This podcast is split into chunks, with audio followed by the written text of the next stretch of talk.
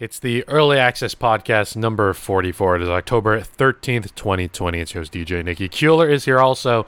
This is going to be a very sad episode. I mean, first off, I'm going to review Population 1. This is the Early Access Podcast, after all. I have had the earliest of early access to Population 1 uh, is a game that I've been playtesting since 2018. I post some gameplay at youtube.com slash Stealth Shampoo, and it's a highly anticipated VR title that's coming out. So, as the name and as the purpose of the Early Access podcast, I'll be talking about that first. And then later on, I'm going to talk about how terrible of a month I've been having, um, and we'll throw in some funny stuff in the middle. But first off, for the Population 1 review, for those of you who care about it, and then if you don't care about the other stuff, you can tune out. I am literally not going to be offended. You can check us out on Spotify, iTunes, and head over to Discord gg slash Shampoo for updates on the Stealth Shampoo stream. Population 1. So I've been posting a bunch of clips on Twitter. You find me at Stealth Shampoo on Twitter, and I put up a video on YouTube. I've been playing it pretty much every day for the past week, and it is a lot of fun. Uh, I think if I were to give it a just solid rating, no frills attached out of 10, I'm giving it a solid 8. And I was thinking about this and that concerned me a little bit because I'm regarding this as one of my most anticipated VR releases this year. Maybe even of all the VR games I've ever played. And I'm still only rating it an 8 out of 10, which is a little concerning for, for the medium. But I'll talk about the things I like about it first. Of course, it's a Battle Royale game. There have been other Battle Royale games released in VR. The whole concept, if you're not familiar, there's a, a, couple more than a dozen people who drop into the map. They fight it out. Last team of three standing wins. Back when I was first testing out the game, it was uh, there were solos, which is population one. You want to be the last one standing, but now it's more like population three. But for marketing purposes, I feel like they aren't going to change the name to population three. Anyway, uh, so population one, you drop in teams of three the game is pretty idiot proof. Every gun has highlights on how to reload, so it's a two step reloading process. For example, if you want to reload the M16, you load the magazine in and then you pull the charging handle. And the magazine is not attached to your body, it's attached to the gun. So it auto ejects and then kind of floats around, glows yellow, and then you put it in, and then the charging handle glows yellow, and then you pull the charging handle. And it's the same process for every gun, you know, the revolver you put the six shots into the cylinder, right? They float right outside the cylinder, and then you close the gun. It's very, very arcadey. It's not very realistic, um, and and they're kind of aiming towards that accessibility front, and I really like that. I think as a as a person who's very skilled with VR, and uh, I've played thousands of hours and, and tons of different shooters, I really don't mind the simplicity in the aiming. There's also climbing; you can climb literally anything in the game. Um, that's an awesome feature. I really probably am burning a lot of calories doing things like that. Flying is awesome and it adds a extra element to being a good player. Not only do you need to be a good shot, have good map position, uh, be strong at communicating with your teammates, but you also have to be good at air combat and good at navigating by flying around.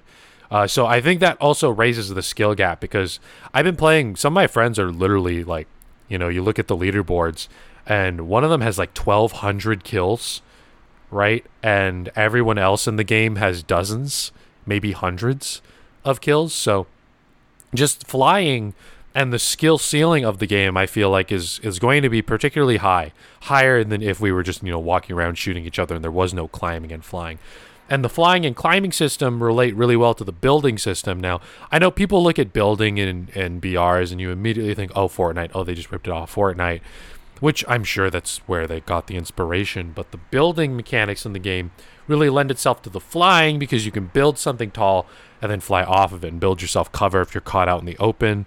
It's not quite like Fortnite where people are editing buildings and you know taking over a wall. So if you're in a box in Fortnite, I can destroy your wall, then put another wall down, then edit that wall so there's a window in it, then shoot you through the window. And that's a very common high level play in Fortnite that literally any A tier player can do. But in, in Pop 1, building isn't quite that advanced. There's no editing.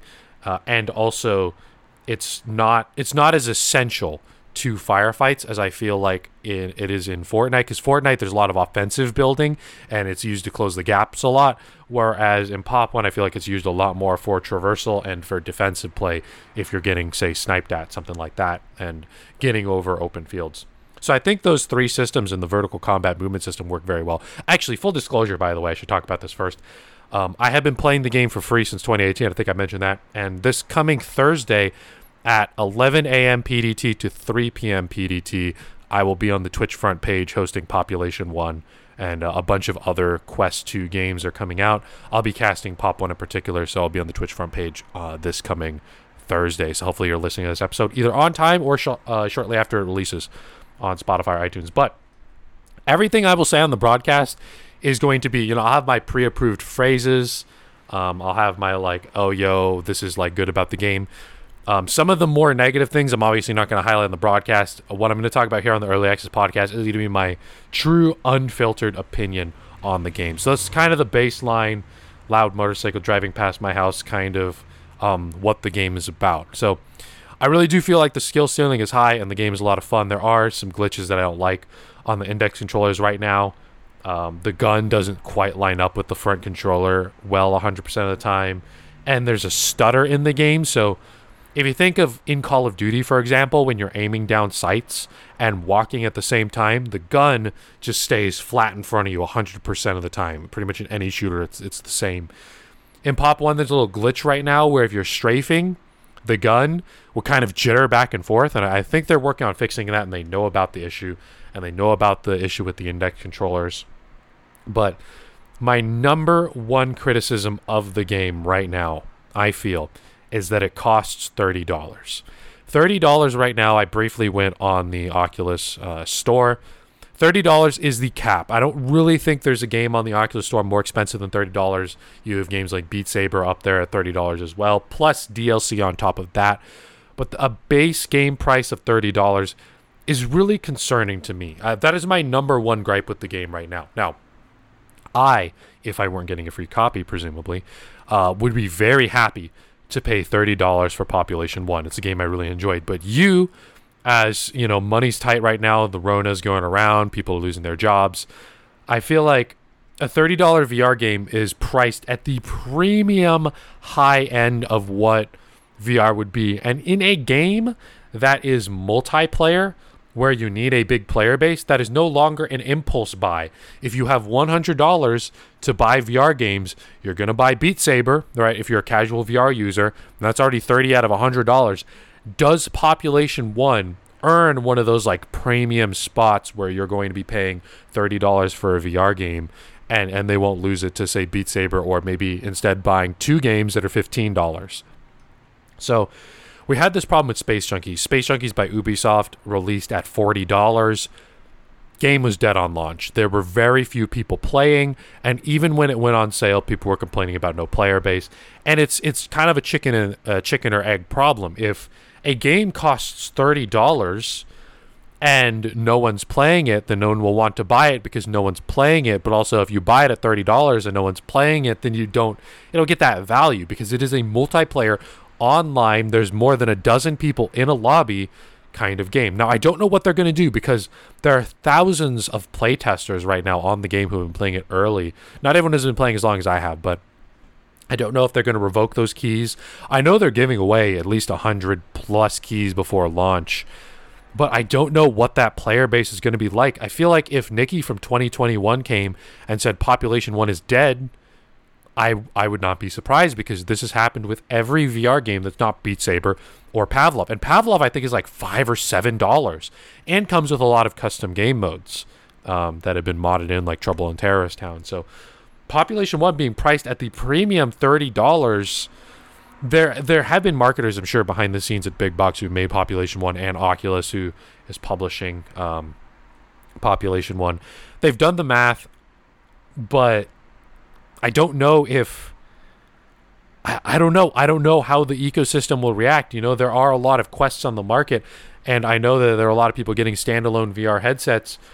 But will you buy a multiplayer only game at thirty dollars? There's Half Life Alyx that came out at sixty dollars, but every Valve Index purchaser got it for free, and it's a single player game, so it doesn't matter. It's also that game took me Uh, six to eight hours to complete, and there was so much story, and it was so it was so innovative. It wasn't without its own flaws, of course. I really hated the resin system and going around collecting that. Right, it wasn't without flaws, but it felt like a sixty dollar title. Population One kind of looks like they were buying characters off of the Unity store, honestly, or the Unreal store. You know, the it doesn't feel like it has an art direction. It just looks like a plain suburban area with like yeah, there's a giant tower in the middle that looks cool, but it, it's not really beautiful. It, now I have seen the game back in 2018 and they have greatly improved it in 2020. The game looks fantastic on the Quest. I played it on the Quest, I played it on the Index, but it doesn't look stunning like Half Life Alyx did. Um, you know, there's interactions in Half Life Alyx where I think there's a, a, cat or a bird or something. If you're scared, it like knocks over a chair and just little things like that, right?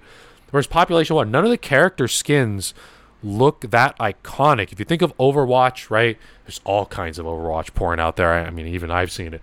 If you think of Valorant, if you think of Fortnite and all the different Fortnite skins, there are skins that people recognize and people go out. Uh, Call of Duty, Call of Duty Warzone, they released a Kawaii Mara. It was literally Mara with like a, with like cat ears and an anime skin truck. People lost their minds and spent 20 $30 on that. My sister, who's a super casual Warzone player, spent $20 on a skin that gave you a ghillie suit that was just covered in marijuana leaves and that kind of, of art isn't in pop 1 yet and if they want to sustain this game with a $30 price model but that drives away the player base with optional microtransactions that don't affect gameplay I, I just don't see i know this game's been in development for very for a long time but uh, i'm really concerned if we move away from the free model we've been doing playtests and lobbies fill up immediately but those people are all playing for free when they have to put $30 down for the game, will those playtesters pick up the game at $30?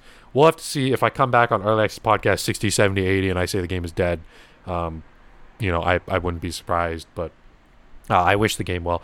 The, the art direction is one of my main gripes with the game. It doesn't look beautiful. Now, I personally don't care. But from the front of maintaining players and having them grind for skins, right? They're going to have the usual battle pass system. That's going to hurt the game's longevity, I feel, as far as keeping a healthy player base. Also, since the play tests right now are one hour, two hours long, everyone kind of gets on at the same time, and that that makes for lobbies filling up instantly. But when you can play at any hour of the day, uh, how how is that going to go through? My other gripe with the game is I feel like the index controller sucks. So the game doesn't have finger tracking. Not that it needs it, but if a game doesn't have finger tracking, and I have finger tracking capabilities in VR, and that doesn't translate to the game that I'm playing, I notice that immediately. Um, but the index controllers are really not very good for this game because there's no physical button. There's climbing in the game, right? So you need to grip with your hand to climb. But because the index doesn't have a physical button and your hands get a little sweaty when you play for two hours, like I do, sometimes the climbing can be real finicky.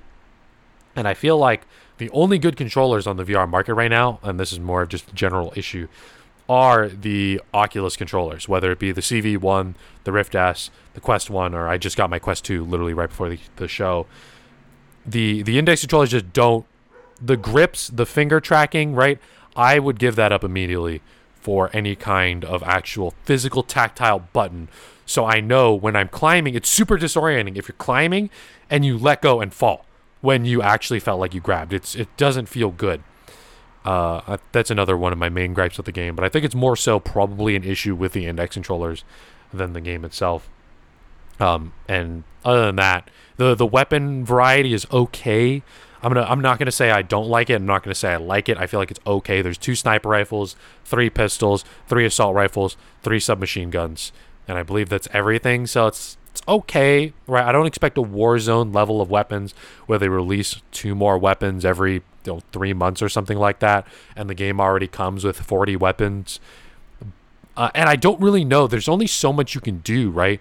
When right you have a call of duty. You can change a weapon's bullet velocity reload time uh, aim down sights time recoil pattern right? In vr you really can't control someone's reload time right? You can in some ways by adding more steps to do the reload or if you add button pressing reload which i don't like at all it doesn't feel immersive. It's good for you know noobs but if you press a button and it reloads in vr then what's the point of being in vr right? I just play on play on pc there there are less tunable factors um, you know, aim down sight speed, you can't control that in VR. Maybe you can with weapon weight, but that might feel bad. And I feel because there are less tunable attributes, and because the way a person handles a weapon, you know, physically with their real body, um, you can't control as much as you can in a flat screen game like Call of Duty.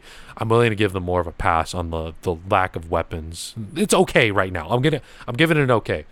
Um, but as far as Pop One goes, that's that's pretty much what I got. Um, the game's a lot of fun. I love playing with with my teammates. It's awesome. With randoms, it sucks. Um, again, there's only three men squads, and so when I'm playing with my teammates, we'll literally win every game. Like we'll play two hours and we literally cannot lose. Like we will we will individually fight one v three and win all of our one v threes. Uh, very commonly, but when you're playing with randoms and they're not working together and they, they don't know how to shoot, um, that could be really frustrating. I think that just translates back to my hatred of playing games with other people. But in a nutshell, that's that's what I like and dislike about Population One. It is releasing. I think it's October 22nd. You think I would know, but I don't have my casting sheet here with me. Um, I believe I believe it's coming out next week. So check it out. Is it worth thirty dollars? I'm not sure. For you, for you, the person I'm talking to, if you have a limited budget, I, I can't say. But for me personally, I absolutely love the game, and uh, and I'll be picking it up. All right, before we get into uh, the terrible news that I have, we're gonna jump off of Pop One. I'm gonna read this viral tweet. Uh, Keeler, you saw this on your timeline too, right? Oh yeah, I think we all saw this on our timelines at some point. This uh, this came out today, and I want to talk a little bit about it because this professor is also having a terrible week. This comes from at decent birthday on Twitter. Just received this roller coaster of an email from one of my professors. Uh, oh wow, this is actually yesterday and I missed it. Patrick Wilson. By the way, I verified the fact that Patrick Wilson exists. I think he exists because if you go on Rate My Professors, uh, there's a Patrick Wilson who teaches English in uh, at the College of Coastal Georgia, and uh, I have reason to believe that this is the same professor who wrote this email. Patrick Wilson says, "Hello all. Unfortunately, I have to reschedule the exam, and I will have to cancel class on Thursday. Against my best wishes." I have been shot and I'm being treated in the emergency room. I also have COVID and my divorce is getting messy. Office hours are still 11 to 12 Monday through uh, Monday and Wednesday with your TA. If I am alive, the exam will be moved to Monday of next week. Keep reviewing the texts and remember to look over your IDs. Best Professor Wilson. There's a reply that says, "Hello all. It seems my last email went viral on the internet. I appreciate all the replies letting me know. Fortunately, the injury wasn't serious, and none of my COVID symptoms are serious. The exam is still Monday, and it is asynchronous. Unlike my wife, I expect you not to cheat. Good luck to all. Best, Professor Wilson. Uh, now, the most insane thing is his wife replied. I can't find it. this part it right I didn't now. know. This part I didn't know. Oh, I can't find it. I saw it on my phone, but scrolling through Twitter, I literally read this in the shower. But his his wife replied, and p- there's there's this big debate in the comments about is this professional or is this like come on man i feel like you're oversharing like or don't bring your divorce into this and the wife was like oh i wish she didn't i don't want to put words in her mouth actually i, I can't find what the wife said um, but she supposedly did reply. I love this one. Who the fuck shot up Professor Wilson against his best wishes? I love that one. That does imply actually that he had like a wish to not be shot. Not like just a passive state of being, but like Hey man, Nikki, don't shoot me, okay? And then you come over to my house and shoot me. And then I gotta Just real quick. Oh, I found it. It is Alice from Queens. Now, I, I cannot verify if this is actually his wife, but Alice from Queens says, Alice might not be. As Patrick's wife, I just want to say breakups are hard in everyone and there's a lot of blame to go around. I don't appreciate him sharing our business with students. Maybe if he was such a devoted teacher, he'd still have a wife. Just saying. The other thing is, a lot of you uh, unsympathetic people don't realize that I have a lot more followers than Patrick on Twitter, and he was just jealous of my online success. I'm not going to say he was abusive, but he was de- depressed and resentful. I deserve more support. Now, I like to believe that this is the wife, although I don't because this is Twitter, and you know someone could just be grabbing onto it for clout. Um, but there are people saying that this is unprofessional and this is oversharing. I am I am of the mind that I I would really respect and love this professor. It, it makes him seem human. We all have bad days, let alone I mean I haven't had a day where I've been shot yet. 20 has not been going so great, but yet. Uh, I like it. I like. I don't think this is unprofessional at all. I don't think he overshared. I think he's just like, yo, it's going bad for me for X, Y, and Z. We are postponing the exam for some extreme. There's no better reason to postpone an exam, I think, than your professor got shot. It he just didn't he didn't have a good week, and and so shout out to Patrick Wilson. Uh, I I wish him a speedy recovery. For not only has he been shot, but he has the Rona and is going through a divorce. So best of luck to uh to Patrick Wilson. Keeler, before okay, so I'm gonna talk about my terrible month.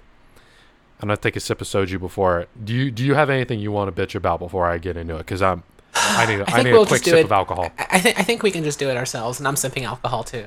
So we'll just we'll just free roam it at that point.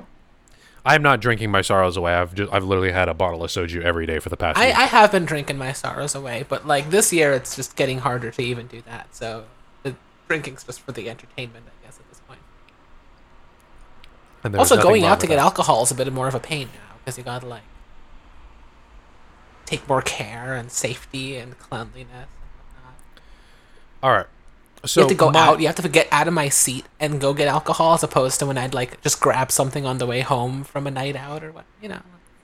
Oh, but I'm saving so much money. I got a case of 24 bottles of soju for 70 bucks. That is 70 bucks. That's like what? 6 beers? No, if you tip, that's way less than 6 beers. You're looking at like 4 beers in San Francisco with 70 bucks and I got 24 bottles Yeah. of soju. For Okay, for the record, for people listening, it is in San Francisco, not in. I may, maybe if you like live in a more affordable place, it's saying that like this much money would only get you like four beers sounds ridiculous, but that's how much it happens. I was gonna say I'm a little bit of an attention whore, but no, I'm definitely an attention whore. I was literally a professional Twitch streamer, and our job is get you to watch us. Uh, I so I like to tip the bartender well because I want the attention and I want drinks quickly. So yeah, that's literally like four beers. I don't But really like the attention, but I just do it just because they're living in San Francisco or near it. Like no one's having a good time here. No, especially not me. Okay, so this is gonna be the uh, the more personal uh, part of the of the show. I'm gonna catch you guys up on. I have had an absolutely terrible month. Um, the upside to this, actually, I should mention, every single dime I make off the Stealth Shampoo stream this month will be going to charity. I found a charity that I really liked, um, that I wanted to back, but they have ghosted me, and I cannot get a response. Uh, I, we started things going, we started the line going. I'm like, yeah, yeah, I want to make sure that like people can donate directly to you, and they don't just donate through me. Um, but they have ghosted me, and I, I really like them, and so I'm trying to get their attention. Otherwise, we're gonna have to go somewhere else. But um, so that's like one of the first bad things. But so my month started off. Uh, unfortunately, my aunt passed away. I'm, I'm not super. I wasn't super close with her, um, but I did spend time with her growing up. Um, she was my grandma's little sister. She was unfortunately, I think she had just turned 60 when she passed away, and that is far too young, right? I I feel like that's when you're retired, you're going out, you're having a good time, you're partying, you're not working anymore. That is the end of your career. Um, but unfortunately, she she got cancer and um, and passed away. The funeral was beautiful. Um, it's it's very very awkward um, having to wear masks and and being around a funeral where ideally you're like hugging people, giving them pats on the back, you know, and and speaking to your relatives. And there are a lot of relatives there. Um, so so rest in peace to my aunt. But uh, the second thing that happened after that is literally a couple days later, I got word that a high school friend passed away. Now he wasn't like a best friend. He wasn't someone I would literally hang out with after school, although I, I think I did a couple times. It's kind of like a tertiary friend group. Like I had my main friend group, a lot of people I still talk to today. Um, and then I had like another friend group. I had classes with this guy. I sat next to him. His name was Justin. Um, he was super smart kid. Uh, I, I loved pretty much hanging out with him the, the times I did. I was really close to people who were close to him. And maybe out of his friend group of 10, you know, in high school, at least I had like my main friend group. And then I had friends of those friends. And then I had like my side friend group where friends didn't overlap very much and I'd hang out with them sometimes. Right. This was the side friend group. And people who I was really close to in that group um, have really been taking it not so well. Uh, he died of a, supposedly a head injury. And I graduated with this guy. He was literally 24, 25, my age, which is just the most shocking thing. Is you just feel like you just feel like you're invincible. I'm young. I, I have ideally like what 70, 60, 70 years in front of me. And the most shocking thing about it was he is he is literally my age and passed away from a head injury or something like that. And so that just wasn't really fun news. Uh, a lot of my friends who were close to him are not feeling so good. I really loved the time I spent with the guy. Um, I didn't talk to him after high school, but I talked to some of his friends after you know high school and college, and that was really sad. And then just um, last week, not not like three days ago, but maybe like ten days ago, on Saturday we had to put my dog down, who unfortunately also developed. He was nine years old, and he developed lung cancer.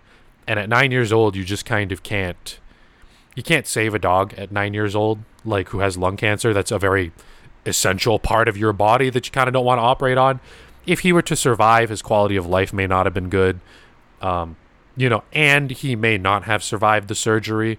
So my family made the difficult decision a couple months ago to just let the lung cancer progress, and then when the time came and it got too difficult for him, put him down. And so one night he just he he stopped laying down. Um, he's clearly having a hard time breathing. Uh, so the hardest part about that was finding a vet who would, because he's the family dog, let us take him in and then all kind of be there uh, when the lights went out. And so we had to call around to a couple vets that would accommodate us. And luckily we found a vet um, where the, the patio was open and they let us do it there. It's a really sad experience. My last dog, um, he passed away on the car ride there peacefully. Um, and this one, the, see, it's hard because when a dog gets old, right? You know, he, he kind of gets old and he's like, okay, now's the time. But when the when a dog gets sick like that, y- you got to stop it before he gets in too much pain. I think that was the hardest part. And also, again, we had to go somewhere that would let us, you know, have the whole family there and wear masks and everything. But the craziest thing about it was, it was about 10 p.m. and uh, we were sitting there waiting for my sister to get home, and, and we were going to take the dog um, to the vet. Uh, we had to go late because we had to wait for my sister, and also by going late, we would avoided other patients, and so avoiding the Rona in that way. But at 10 at 10 p.m., um, the news was on. We were all sitting with the dog in the living room waiting for my sister to get home, and I saw breaking news. Now, I never in my life, and I have literally worked in the newsroom, have seen breaking news. Actually, like interrupting a program, like we have breaking news: aliens are invading. That only happens in the movie. It happened during 9/11, I'm sure, but I was like six at the time, so I, you know, don't remember that. And in, and in school, Yeah, and we were in we were kindergarten, kindergarten, but like it happened to us around like it happened way early in the morning, like far too far too early for us to really pay attention. And so this was actual like the first time the TV was on, it just straight up interrupted the show and said breaking news, and this is old news by now. Trump has the Rona, and I think he's doing all right now. But that I, Yeah, I remember, he's ex- I remember exactly where I was at, and just the absurdity of the fact that my family had to search for a vet that would allow us to to put our dog down and all all kind of be there for him. And the fact that wearing a mask while you're crying straight up is just, eh, that's not easy. I think that's the one situation where people are, oh, I have breathing problems. Oh, I can't wear a mask in Target for 10 minutes. I think when my mom was honestly just bawling her eyes out, that is when it's like super hard to wear a mask. And I stayed six feet away from the doctor and I, I, I tried to do my best, but my, my, my mom wasn't taking it very well.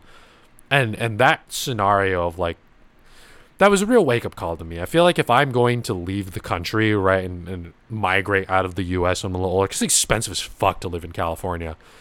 Um, that is kind of like one of those moments where I'm like, God, this is just, it's not going well here. Our president has the Rona, right? Like, I have to wear a mask six months after this was all supposed to be over if we were all wearing masks. And it, it, it is, it or at least a extra tough. reprieve. At least a reprieve. Like Europe is getting Yeah. back. Europe's about to like fall back into lockdown, but like they've had a little bit of a breather, you know, like a summer breather, before things started really ramping up again. At least Just there's a sense of like there's a there was Yeah. a sense of like okay they got something done. the the extra work that we had to go through uh, to like and and also I don't, I don't want to um, dox myself or, or them but major shout out to the vet who is willing to accommodate uh, my family out there on the patio and and you know bring bring all the equipment out there and do the procedure out there at 1 a.m I, I really Like I, I, I sincerely appreciate that from the doctor, and I, I let them know. But uh, just the extra the extra steps that it took to just make what is an extremely difficult experience even harder was just it was just annoying. And this all could have been over by now. And then on top of that like right before the president gets the rona and it's like this this all could have been avoided. And here we are on the early access podcast number 40 what episode were we on when the rona started? You know, I don't even It's- remember. you know? I don't even so- remember. This wasn't even that old. it's it's it's just it's been too long um and that was just extra frustrating not not being able to invite my friends over to be all like hey I'll, the mr bodie was a great dog Oh, Uh, we all knew him. look, all everyone who like everyone who knows you. Yeah, I've known him for years. Like we totally would have just had like a night. You know, you could have called me up on that night. Just been like, yeah you want to yeah, go I- up? I- you want to go up and just been? I'd be fine. I, what day was it? Was it on a weekday? No, it's on it a was Friday, uh, right? it was on a, it was on a it was on a saturday yeah friday It was on saturday because we had to go Friday, Friday. Saturday night. Yeah, I totally would have just gone up there. We could have just chilled, right? no like the the dog also just wasn't in a good situation to be to be seen his his over the course of a week his um you know his condition just it worsened it you know logarithmically just Yeah, it just kind of good. accelerates towards the end. um i really love i really would have loved to see my friends like come over and, and you know hang out with the dog a little bit but the Yeah. whole like rona process and the vet being accommodating like it wasn't it wasn't that big of a pain in the ass but it was more work than i feel like it could have been avoided. You know and i feel for the families who you know they have a loved one or they have a pet who they had to let go and they didn't have the same accommodations my family had. They you know only one person was allowed in the operating room or only one person got to see that person go. So like i i got i was lucky i was lucky that my whole family was able to be there and that the vet was able to do that for us. But not everyone is that lucky and and people have lost loved ones to to the rona and they haven't been able to be there in the operating room with them. I, I really feel like that that was critical. Like i wouldn't if i had to miss it right if there were only like one person gets to go in you know but i i really feel like personally if someone or something you've spent a lot of time with is leaving the world that you that you kind of see them out i feel like that's that's part of the deal you know of, of having a relationship with someone but anyway so that that was super rough and then uh, i just got the news like a couple days ago uh, that my mom, for the second time, now my, my parents bring me into the living room. There, we have some bad news. I'm like, oh, what the fuck could possibly be happening? did, I have a grandparent die? Because like, okay, they're they're in their 80s. Like, okay, that that's not unexpected. Uh, did someone get did, did fucking uncle get hit by a truck? Are we out of money? Do you need to borrow ten thousand dollars from me? Like, no problem. Like, I'll buy a couple less Pokemon cards. But no, it was worse than all of that. My mom, for the second fucking time in her life, uh, has cancer. And so this just, in the past month, these four things have happened. And I'm just like, Jesus fucking Christ. I cannot catch a break. And so the thing I just said about not being in the operating room, um, only one person gets to, and it's probably going to be my dad, obviously, uh, bring my mom to the operating room and be there for her during the surgery. Now, the good news is she's very, very likely to survive. They caught it super early.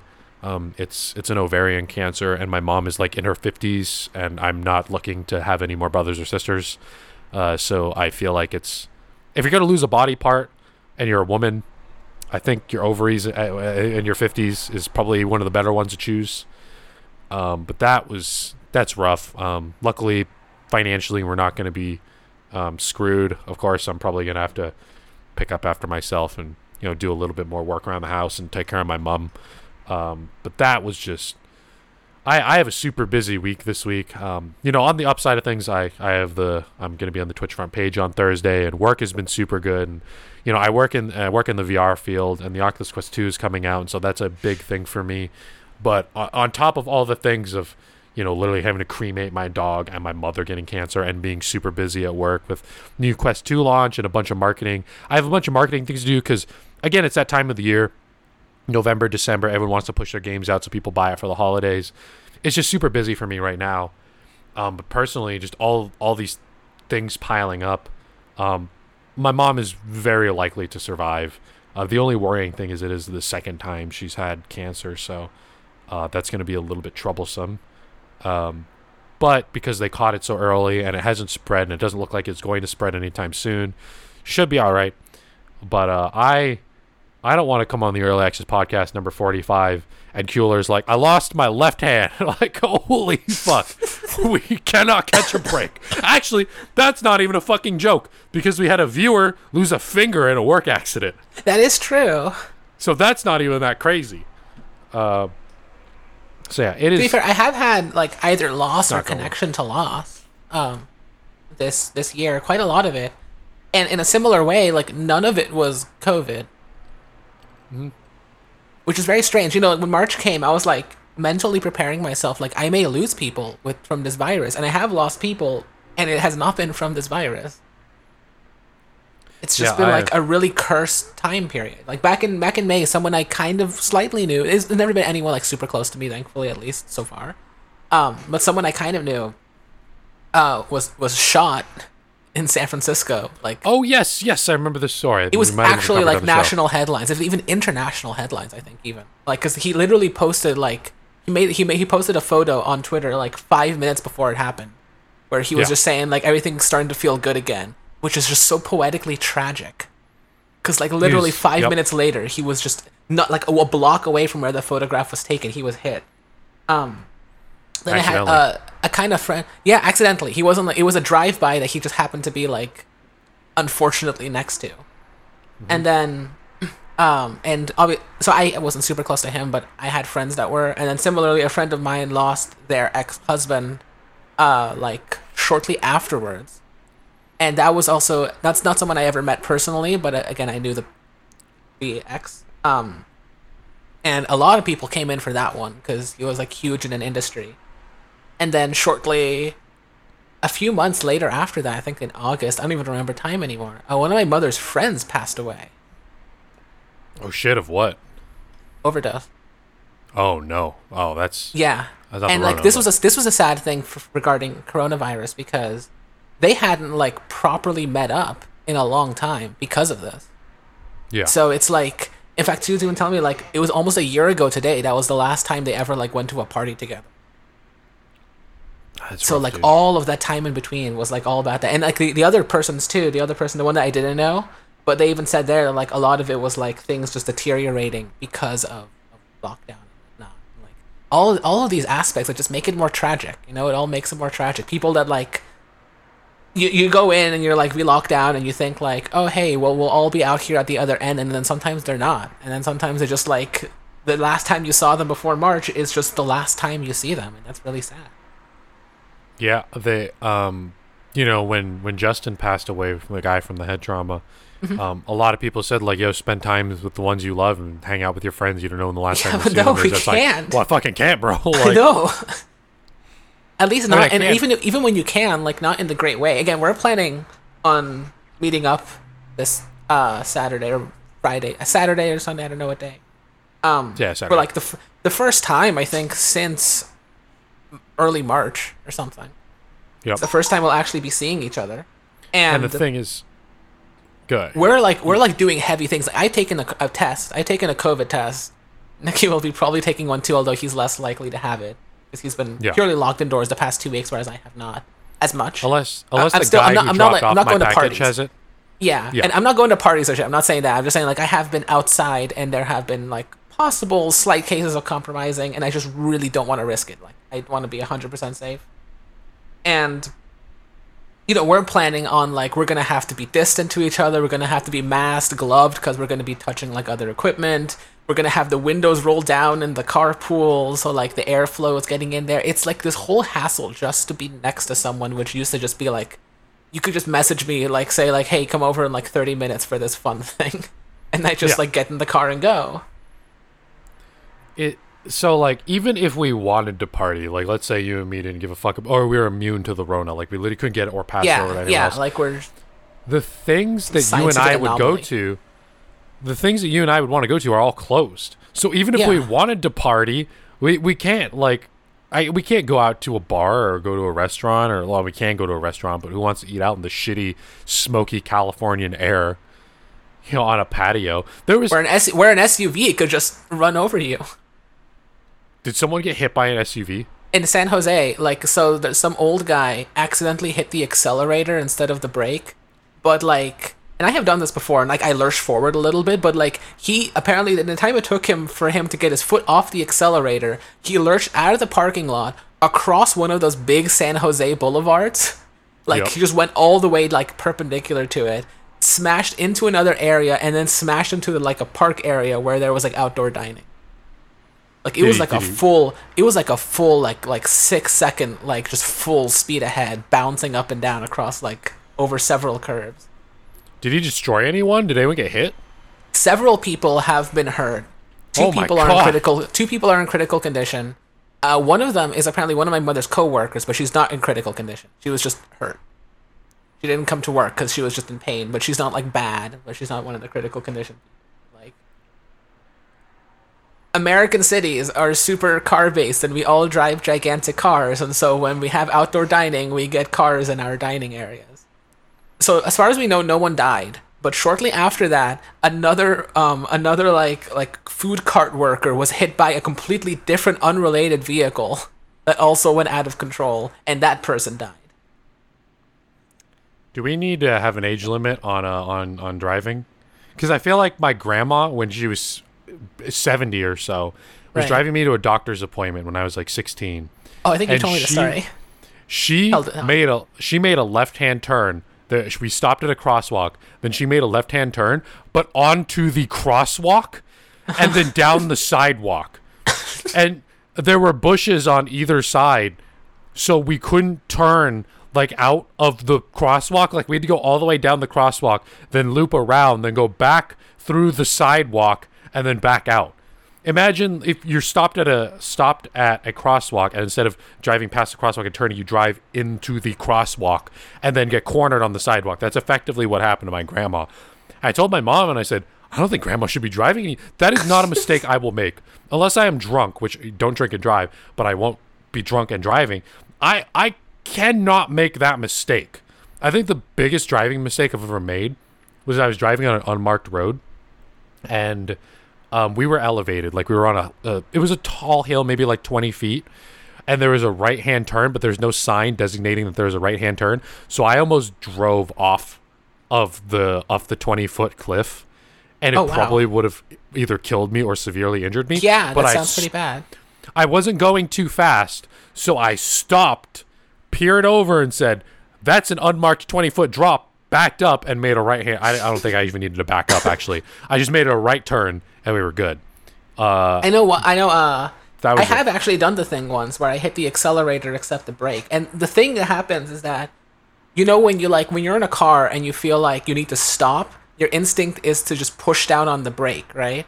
So if you're hitting the accelerator that you think is the brake, your instinct before your mind can comprehend what's happening is to floor it.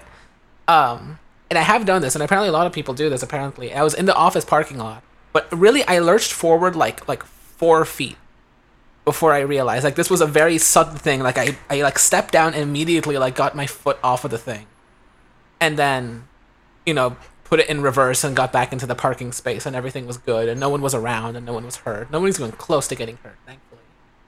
But even that was pretty frightening. But like doing that for like enough to go over the out of the parking lot over a boulevard and then into another area before you and like crashing into people before you can stop is incomprehensible to me having done that. yeah, that's a maybe you're too old to be driving kind of thing. Call me and ageist. and it's just the other aspect of like our streets aren't safe ever. We have I- I extremely like- unsafe. You know, when you go to like Japan or something, you have pretty wide open areas. The cars themselves have very narrow streets that like kind of structurally make you drive slower. Um, the cars aren't that big too. I feel like if one of those uh, hit me, I feel like I'd maybe live because the usual thing, right? It hits your knees, right? You might shatter your legs, but you'll live, at least. Ooh, I still wouldn't like that, but yeah. I wouldn't like it, but at least like you'd survive as opposed to I mean there's like one the new pickup trucks like reach my head and I'm a tall person. Yeah. Oh, yeah. I, I uh, a truck headshots me and I'm done. The, Yeah. The other thing is, I like I don't understand outdoor dining. I do not want to eat in the patio of a Buffalo Wild Wings. Like that's just that's the, not the way we design that's not them are the also bad. Like you, if you go to like Europe or something, they have like areas where the streets are completely closed off and they're like cobblestone, and they got like nice cafes outside. It's not the greatest experience or something. Like Parisian dining is not uh, as great as it's like romanticized, but it functions.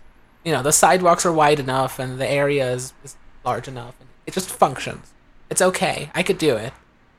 But we kind of have this very makeshift version that often has like just like a little wall between you and like the speeding cars of the guy in the giant pickup truck.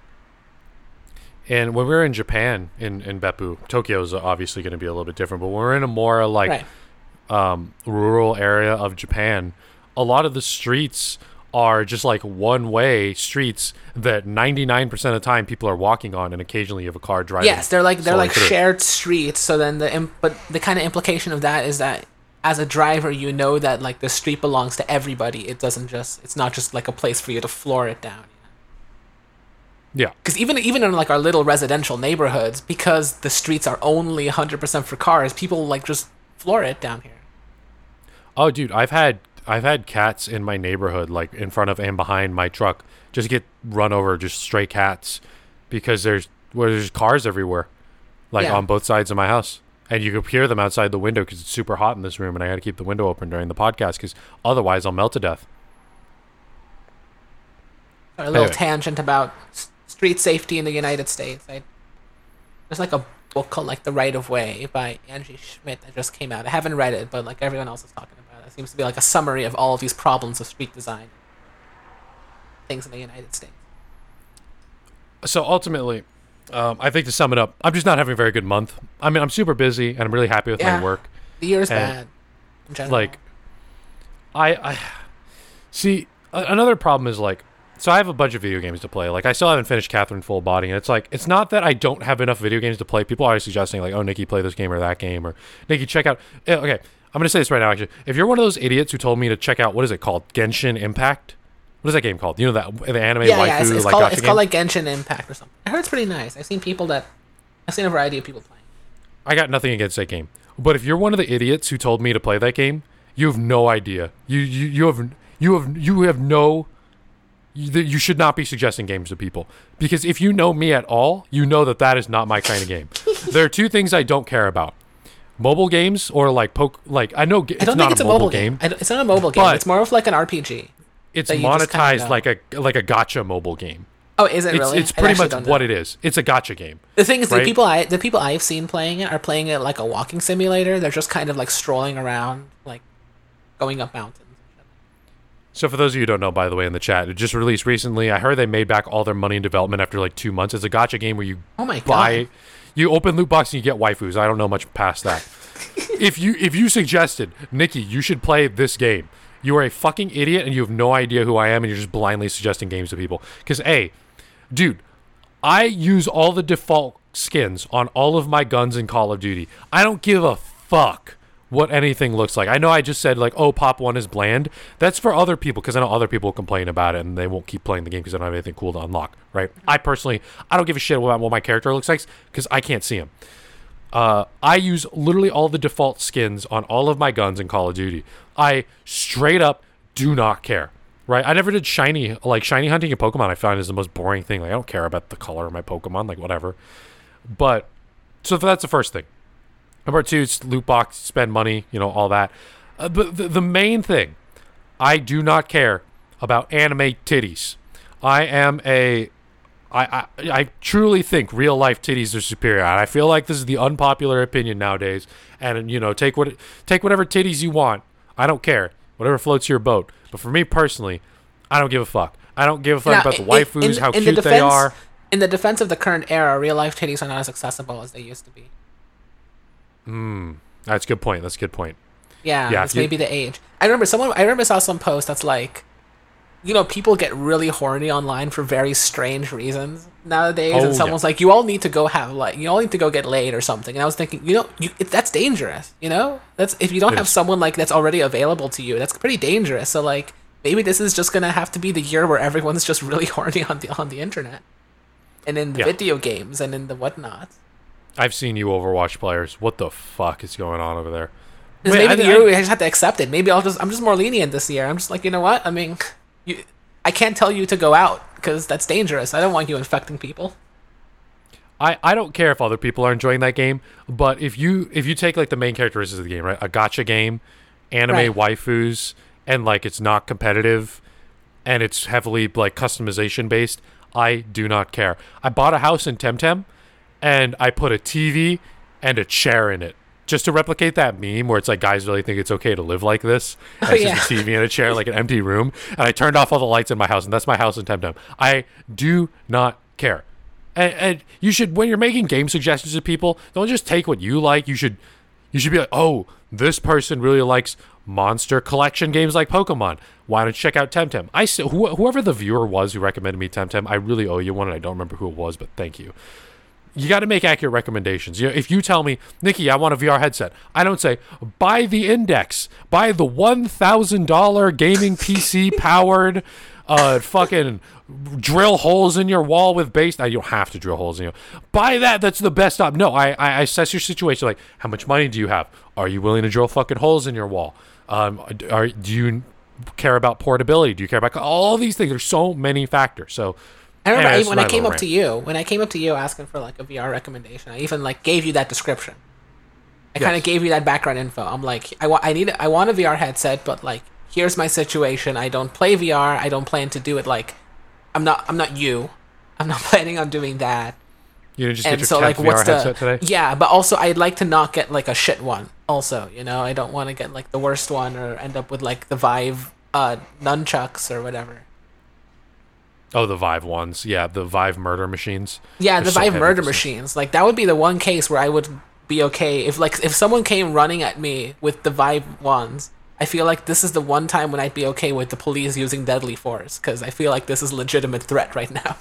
Oh yeah, oh yeah, you could fuck up a police officer. Like we all we often like, there's a lot of criticism of like you know U.S. police officers are way too trigger happy, but this this thing is like oh my god, It actually kind of does look like a gun too. I mean, a little bit, right? it does But look like a gun, it is a but I melee feel like if they had a gun, I feel like I'd be more I'd be more safe with their lack of aim of an average person with a gun than like getting hit in the head with that Vive wand.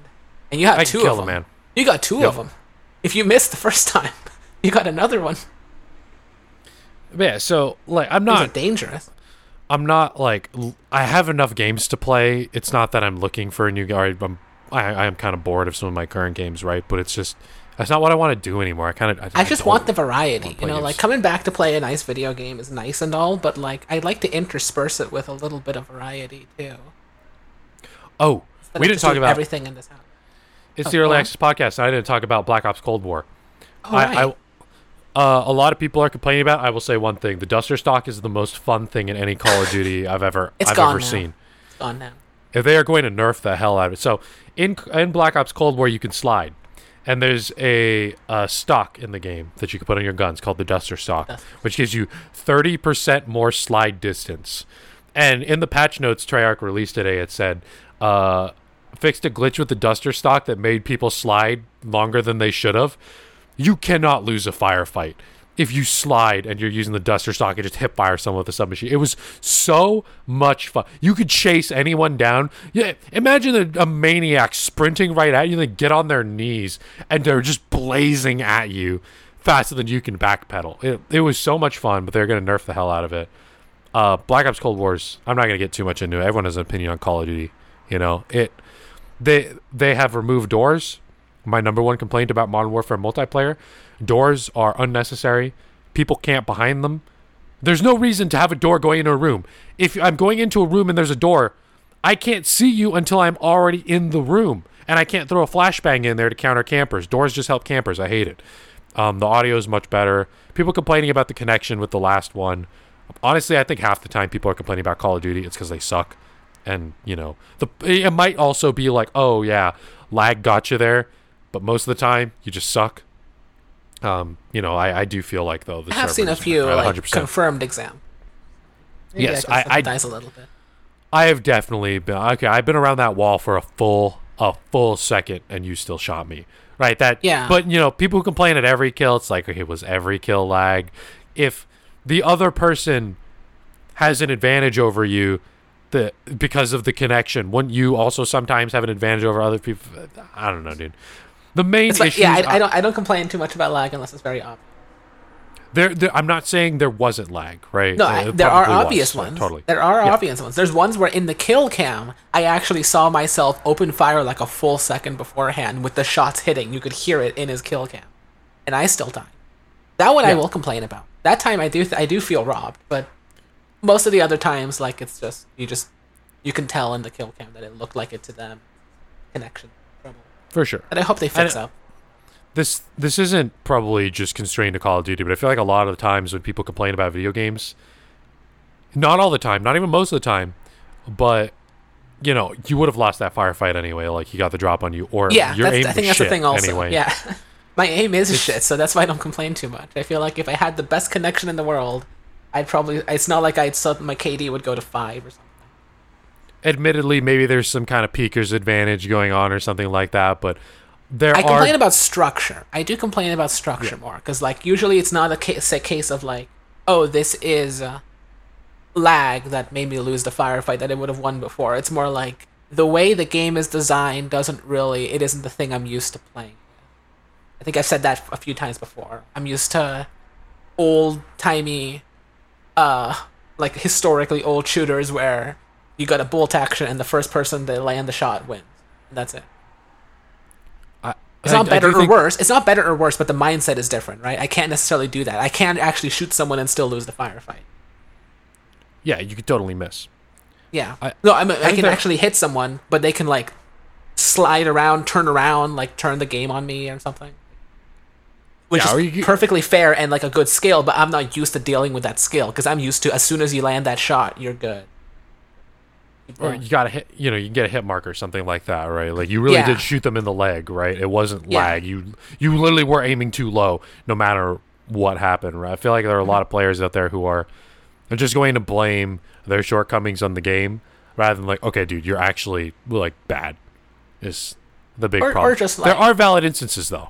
or or kind of bad um i guess perceptions on how development of a game necessarily would go maybe the most common that like oh the bugs here are just being ignored or something like the devs don't want to fix their their game as opposed to the various reasons that would create a like the amount of bugs in it Now here, not like you just need more you just need to try harder There's one thing I don't like about Cold War, and it's similar in Modern Warfare: the grindiness. They everyone is taking uh, taking things away now from the mobile model. Daily logins, right? Daily interactions. right Um, you know, oh, like uh, for example, in Pokemon Go, you get one free raid pass, so raid every day. They want to get up that daily active usage, DAU. It's super important for for games metrics and see how successful a game is, keeping the player base engaged, all that stuff, right? So you look at a game like I don't know, Genshin Impact. I don't know anything about that game, right? But they want they want you to keep playing. They want to take your money yes it's the same i feel like with cold war where i played how uh, how many hours do you think i played of cold war? Like just in the beta? Oh probably i actually don't know. Well over 12 several. yeah. Like probably well over 12 hours right? And i i only use three guns because it takes so long to level up guns. Right when you get a gun to level six you can get five attachments because at level one you have zero attachments. You get five attachments that are beneficial objectively improve your weapon right and so at level six you have a weapon that's just straight better than the default firearm and so you have to play the game a little bit to get a weapon that's better than everyone else's. But if you want like the cooler attachments, you're gonna need to play even more. And like I put 12 hours into this one gun, and there are all these other guns I might want to use, or maybe this gun would be better on this map for longer range, or I want to play use this gun in Warzone, this gun in multiplayer. And I feel like you have to grind so much now in Call of Duty to get the actual weapons that you want, like fully kitted. Whereas before, if you think back to Black Ops 1, all the attachments when you bought a gun, right? You had to level up to a certain level to get the gun, I believe. Mm-hmm. And then when you bought the gun, you could buy the attachments in any order. I think the whole philosophy was skip past the dumb attachments, get the attachment you want, get the loadout you want immediately, and don't, you know, get the other attachments you might want to try out later on. In Cold War and Modern Warfare, uh, Warzone, it's the opposite. The monolithic suppressor the best suppressor in the game. It increases your range and keeps you off the radar for some minimal penalty that I don't even remember. It's always unlocked last. It's the literal opposite philosophy that they had in Black Ops 1 that I feel like they got right because they want to maintain people coming on the game literally whenever they can. And, you know, they have daily challenges now and um, battle passes. All of every game has a battle pass. Population 1's going to have a battle pass. Cold War is going to have a battle pass. Every game has seasons pass. now. Right? Like, w- Never bought a single battle pass in my life somehow. I understand that games are getting more expensive, right? And microtransactions are bringing in a ton of money, but I I really value like one of the reasons I really value the Pokemon trading card game is instead of that time invested to get what you want, you just buy it, right? I need this card or I need this deck. Here's $200. Like just take my money, now I have it. Now I can play with it, right?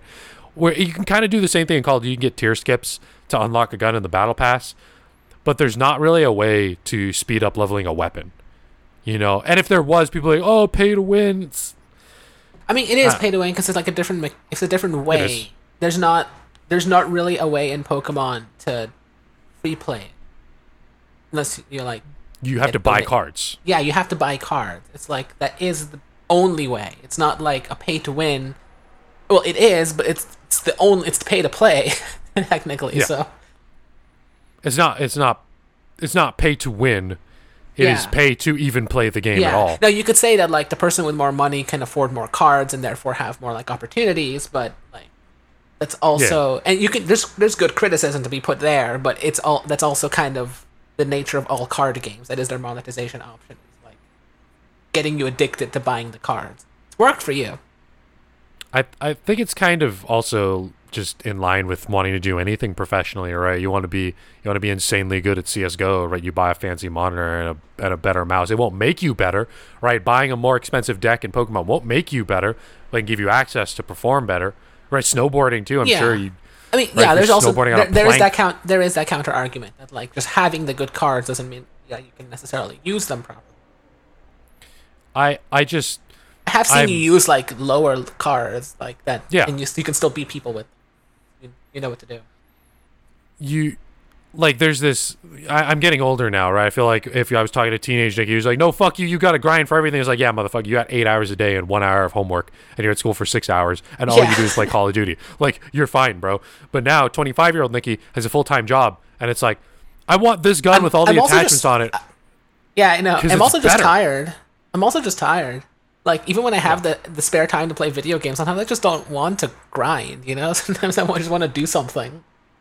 Uh, my my main problem is uh, the gun with attachments is better than the gun without attachments or worse attachments right if you look at a game like you know like warzone you i have a gun with a, a bunch of attachments Right. it has a faster aim down sight t- time a bigger magazine and its downside is that my hip fire box is slightly bigger like the downside is so minimal and the upsides are so big that it's just a better gun or in cold war it's just a better gun because you can put on attachments that are just purely beneficial, right? Like, but if you look at a game like Smash, for example, where there's like 80 characters and you have to grind to unlock later characters, the later characters aren't necessarily better than the the beginning characters.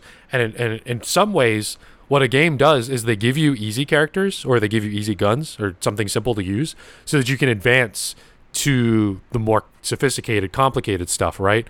And I still like that kind of system, but the system of uh, this is just better, I don't like. That's a problem. I feel, and I don't know how to play. I don't know how to play the twenty starting characters in Smash, so I don't need like the 80th character yet. I have plenty to work with, and I can advance forward. But in COD, I'm at a disadvantage because I I just I don't have what I want. Anyway. Keeler's uh, motorcycle, motorcycle. adventures. I Yeah, speaking I, of- I would not. I'm never gonna buy a motorcycle unless it's like electric and silent.